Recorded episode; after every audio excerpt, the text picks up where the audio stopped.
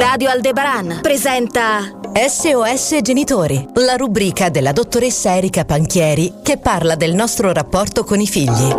Ed eccola qui la nostra Erika Panchieri. Buongiorno, bentrovata. Ciao, buongiorno, buongiorno a tutti. Ciao, buongiorno. Allora, continuiamo, abbiamo iniziato questa finestra che ci accompagnerà ogni venerdì, appunto venerdì scorso, e, ehm, e vogliamo quindi capire, approfondire questo argomento che è così difficile, così sfaccettato dell'educazione dei figli un po' di qualunque età. E allora, grazie a te cercheremo insomma di trovare dei punti di appiglio e delle piccole soluzioni. Questa mattina che argomento affrontiamo? Allora, ci colleghiamo alla volta scorsa, abbiamo parlato di regole, no? sì. della fatica di dare le regole, però manca un pezzo, perché non ci limitiamo solo a dare la regola, ma poi dobbiamo anche stare attenti a rinforzare quando il figlio la regola la rispetta. Quindi il rinforzo, vediamo okay. che cos'è. Va bene, mm. bisogna sa, sa, ricordare, ricordare, ricordare per far sì che la cosa poi sedimenti per bene, insomma, mi sembra. Allora, ricor- eh, più o meno, cioè ricordiamo la regola, richiamiamo la regola, questo è vero, stai dicendo una cosa importante, cioè soprattutto con i figli piccoli eh, ci sta che la regola non venga rispettata perché in quel momento il piccolino non se la ricorda, quindi ancora prima di rimproverare richiamiamo la regola, tant'è vero che a volte funziona avere dei piccoli post-it o dei cartelloni, a volte con la regola scritta o disegnata per quelli ancora più piccoli e indicare in modo da dire ricordati che funziona in questo modo, che la regola è questa. Quindi sicuramente il richiamo in questo senso è importante, ma il rinforzo è una cosa diversa. La regola è già stata rispettata e noi gratifichiamo, si dice rinforziamo eh, il rispetto della regola. Spiego meglio. Sì. Allora, teniamo conto di come funzioniamo noi in generale.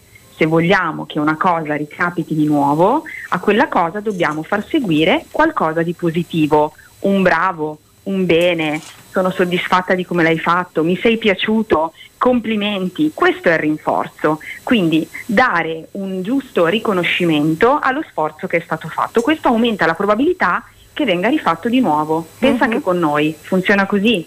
Sì. Se tu a fine puntata mi dici che è andata bene, è più probabile che io mi ricolleghi Io sai cosa invece ho pensato qui ai cani, perché comunque eh, diciamo che ho avuto, è da due anni che ho un, un, cane, non l'avevo mai avuto nella mia vita, però insomma questo mi è stato detto tutte le volte che fa qualcosa di que- che vuoi tu devi dire bravo, bravo, bravo. E eh, in effetti è un po' così. Allora, nasce da lì cioè nasce dagli studi sul comportamentismo di prima Pavlov e poi Skinner, ma ora non entro nel tecnico, ma nasce esattamente da lì, Vedi? è comportamentismo schietto, nel nostro caso però... Ehm, non diamo il pezzetto di booster eh, al bambino. No, non gli diamo il booster però eh, invece gli diamo una cosa in più rispetto a quello che succede con il cane o con qualunque altro, altro animale gli diamo la quota affettiva, cioè in quel caso è chiaro che si muove anche qualcosa di più, di più emotivo, sì. la soddisfazione del genitore, il fatto di sentire il tuo genitore che è soddisfatto di te e che di conseguenza eh, ti sta pensando bene, come uno che ce la fa. E anche su questo, eh, insomma, essere pensato come uno che ce la fa smuove un sacco di cose, l'autostima, l'autoefficacia, eccetera, eccetera, eccetera.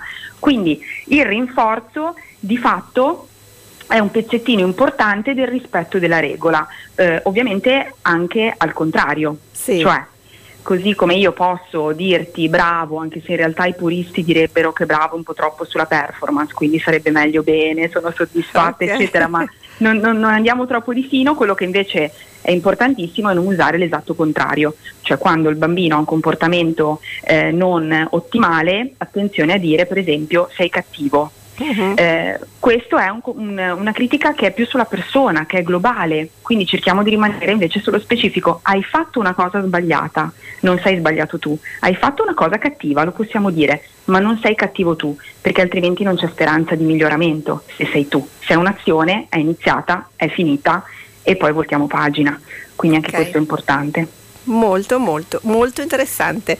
Grazie Erika. Allora ora, mm, diciamo che sono dei, veramente delle piccole pillole di comportamento che però fanno veramente una grande differenza se, se applicati. Quindi grazie e ci, voi. ci risentiremo venerdì prossimo. Volentieri. Ciao.